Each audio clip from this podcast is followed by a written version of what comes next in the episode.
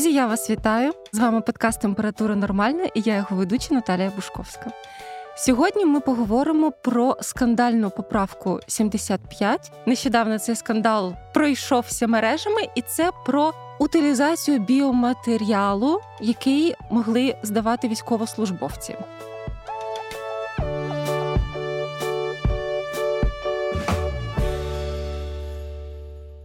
Я трохи нагадаю, як все почалося. Адвокатка Олена Бабич поділилась у соцмережі історію вдови військового, який перед тим як відправитись на фронт, е, здав свою сперму на кріоконсервацію і оформив всі необхідні документи на свою дружину. Проте після загибелі чоловіка вона не змогла скористатись послугами штучного запліднення. Як це пояснювала адвокатка, цитую нещодавно, наші законодавці так сильно переймалися за фінансову складову кріоконсервації біологічного матеріалу, що прийняли закон, яким заборонили використовувати сперму військового після його загибелі. І сьогодні ми поговоримо про цю ситуацію. У нас в гостях ембріологиня Ольга Малюта. Олю, вітаю тебе! Вітаю всіх слухачів і слухачок.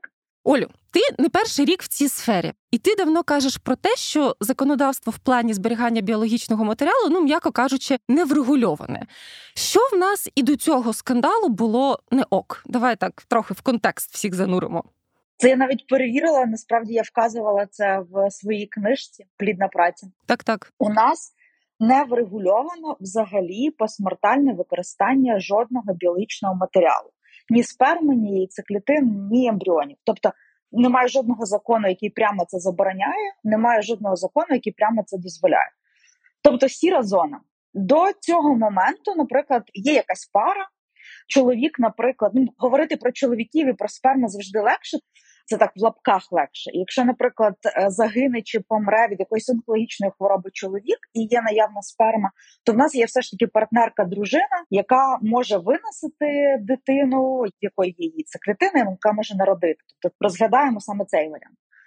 Якщо чоловік при житті написав нотаріальну довіреність з правом для жінки або партнерки, тому що офіційний шлюб не обов'язковий, розпоряджатися його біоматеріалом для здійснення лікування в циклах екстракорпорального запліднення штучного. І, наприклад, в договорі про кріоконсервацію є окремий пункт, що в разі моєї загибелі смерті така то громадянка може розпоряджатися цим матеріалом. Клініки могли виконувати цикл штучного запліднення, тому що немає прямої заборони, є документи на руках. Ніхто навіть не доведе, що клініка наприклад, знає про смерть цього чоловіка. Бо є такий юридичний момент, матеріальна довірність втрачає свою дію після смерті людини, яка дала цю нотаріальну довірність на когось. Але в таких випадках клініки можуть виконувати ці процедури. Тобто, це були якісь можливо одиничні випадки в практиці, але це було можливо. Чи правильно я розумію, що тепер ця поправка зв'язує руки, і якщо раніше була сіра зона, то зараз просто є пряма заборона? Це не то, що пряма заборона, бо це, звісно, ці спекуляції, як читати цей закон, але при наявності будь-якого іншого регулювання, будь-яких інших дозволів, клініки читаються як пряму заборону. Бо це перший вказівник, що от є сперма і є факт загибелі чоловіка і цю сперму потрібно утилізувати. Ніяких інших варіантів взагалі не прописано. Дивись, після того як розголосу набула ця історія, з'явились аргументи, що закон не так прочитали. Йдеться не про утилізацію, а про перехід на інше фінансування. Ось я цитую відомий допис також адвоката. В цьому законі не йдеться про заборону використовувати сперму. Він взагалі про інше, про оплату послуг зі зберігання репродуктивних клітин не біолог, але крім сперм, гадаю, і яйцеклітини також. І далі додається про утилізацію. Положення про утилізацію клітин стосуються людей, які у майбутньому скористаються послугою зберігання коштом бюджету і не стосується тих, хто оплачується власним коштом. Це не предмет змін і цього закону. Порядок утилізації, її строки, чи можна буде оплачувати власним коштом, якщо держава припинить фінансування, має бути визначений надалі Кабміном. Ти я пам'ятаю, трошки критикувала цей допис. Які твої аргументи? Мої аргументи як ембріолога, який безпосередньо відповідальний за процес запліднення, який повинен дістати, розморозити цю сперму, здійснити запліднення. І чомусь так в нашій структурі роботи репродуктивних клінік завжди ця остання відповідальність на перевірку документів і дозволів лежить на ембріологу як безпосередньо виконавцю. Для мене це не очевидно, що так потрібно читати закон. Я читаю це як заборону, тому що перше навіть в цьому законі вказано, що якщо люди зберігали, наприклад, біоматеріал на платній основі, можна перейти на це державне забезпечення, типу що держава буде сплачувати. Але зворотнього механізму, ну типу, взагалі не прописано. Якщо один механізм з платного на безкоштовне прописаний в законі. То чому Кабмін має прописувати зворотні? Чому це не можна прописати відразу в законі? І саме тому, що я несу якусь останню відповідальність при виконанні цієї штуки, я хочу бачити перед собою однозначне прочитання, uh ніяких інших варіантів. Тобто, це моя професійна діяльність, і це професійна діяльність клініки. Я завжди кажу, що навіть ми, виконуючи якісь легально прописані процедури, все одно отримуємо потім звинувачення в торгівлі дітьми. uh Тому тут таке. Мені звісно подобається, що юристи так вільно читають цей закон, але на практиці для мене це не звучить так прям очевидно. Знаєш, чула таку думку, що якщо закон можна трактувати якось не так, то його дійсно високий ризик, що його будуть трактувати саме не так. В найгіршому варіанті, да так і саме тому я бачу, що саме в колі ембріологів, репродуктологів це викликало дуже сильний резонанс і незадоволення. Є навіть від інших фахівців. Я чула, що це насправді обговорюється дуже давно, і на це ніяк не вдалося вплинути. І от зараз, нарешті, це не було резонансу, і насправді це добре, що ця історія не була резонансу. Нарешті так, тому що навіть коли професіонали в репродуктивній сфері піднімають це питання, до нас часто прилітало, так би мовити, uh-huh. що ми є матеріально зацікавлена сторона ми будемо отримувати ці гроші в держави на виконання цих процедур. Нам якось це вигодно, тому ми не маємо права висловлюватись ні за ні проти. Такі аргументи звучали з вуст можновладців і тих, хто прописує закони для, наприклад, керівників наших професійних асоціацій. Насправді всі професійні асоціації давали запити і депутатам, і в МОЗ, що потрібно це прописати. Але завжди відповідь така була, що ви краще посидіть в сторінці, тому що ви матеріально зацікавлена сторона. Угу. Мені тому дуже добре, що це вийшло в публічне обговорення. що є якийсь тиск знизу, є тиск від людей, які хочуть скористатися такими можливостями. Тому це добре, що все вийшло назовні. Ну так, у нас зараз також дуже змінилася ситуація. Коли ми кажемо абстрактно про штучне запліднення, репродуктивні технології в мирній країні це одне. Коли ми кажемо це в країні, де йде війна на виживання, де гине неймовірна кількість молодих людей, це вже нібито і інше. Дуже багато етичних питань завжди виникає. Є країни з доволі серйозними заборонами, да, тобто як заборона сургатного материнства. Але є і приклади країн, де дозволено, якщо не все, то майже все. Це, як правило, ставлять в приклад Ізраїль. Як у них з цією ситуацією, якщо у тебе є така інформація? Наскільки я знаю, у них якраз є такий аргумент, що ми відновлюємо після геноциду нашу націю, тому що наука нам дозволяє, то ми робимо. В них це ж почалось дуже давно. Якщо розглядати історію взагалі всієї сфери штучного запліднення, вони перші, хто використовували гормональні стимуляції для жінок. Ну тобто вони е, піонери саме тому, що ця ідея відновлення популяції після голокосту. Так, так і теж зараз в умовах війни у них дозволено використання посмертальне. Остання новинка, що у них дозволено посмертальний забір матеріалу, тому що велика війна да, з е, газою. Дуже багато військових відразу пішли воювати і не встигли якось там здати матеріали. А запити величезні, тому в них прописали навіть це. У них дозволено не тільки розпоряджатися спермою для дружини, наприклад, е, військового або партнерки. У них також е, мають право батьки на розпорядження, і через це, ніби їхній біоматеріал може використовуватися для донації. Угу. І мені здається, я не знаю точно, чи анонімна донація, але є випадки не анонімної, тому що навіть в українському інфопросторі з'являлися статті про народжених дітей, де була використана така донорська сперма загиблого військового, і ця дитина спілкується з дідусем і бабусею зі сторони свого батька біологічного, тобто в них абсолютно все дозволено. Коли говорять про приклад Європи, що там посмертальне використання матеріалу взагалі заборонено. Є країни з дуже жорстким таким регулюванням, де навіть перевіряють факт, чи донор яйцеклітин чи сперми живий на момент виконання запліднення. Це скандинавські країни. Але є, наприклад, е, Іспанія, де для будь-яких громадян, тобто військових, не військових, можна використовувати сперму чоловіка протягом року після його смерті. Угу. Тобто і Європа тут є прикладом. Але так само в скандинавських країнах я знаю, що держава фінансує 10%, здається, випадків штучного запліднення. Тобто пара може податися на державне фінансування. Ну зараз в Україні якраз і виділені гроші на безкоштовні програми штучного запліднення. Там не без таких не дуже приємних моментів. Тому наскільки я знаю, українські ембріологи, репродуктологи зараз працюють на зміни певні, як це все прописалось в системі НСЗУ, тому що. Там, наприклад, не прописали можливість пацієнтів доплачувати з власної кишені за певні процедури. uh А сама сума того, що виділяє держава на кожен окремий випадок, вона покриває лише якісь мінімальні процедури, навіть заморозку ембріонів, отриманих після процедури, не покриває.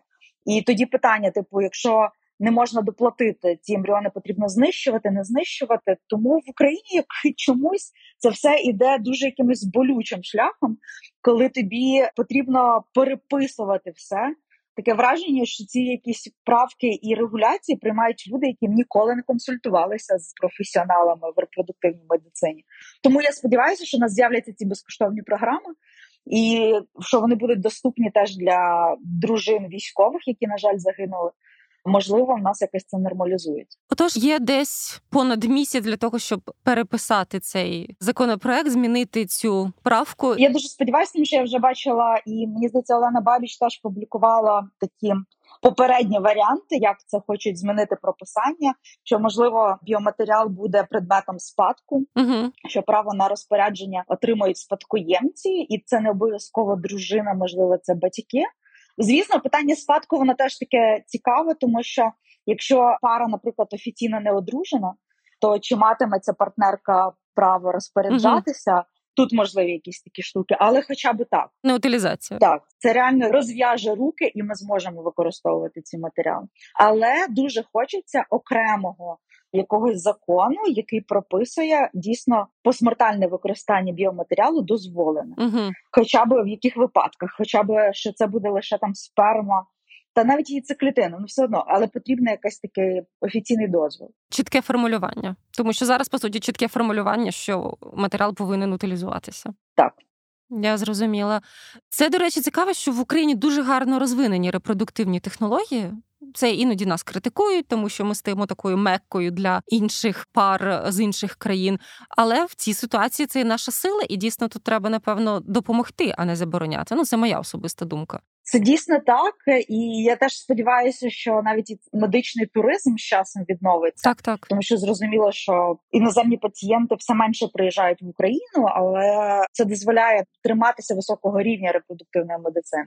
Ну і це теж дозволило, наприклад, багатьом клінікам від початку вторгнення почати програми безкоштовної заморозки сперми для військових, тому що зараз в більшості випадків це здійснюється за рахунок коштів приватного медичного бізнесу, угу. як такий пункт, ніби громадської відповідальності перед захисниками.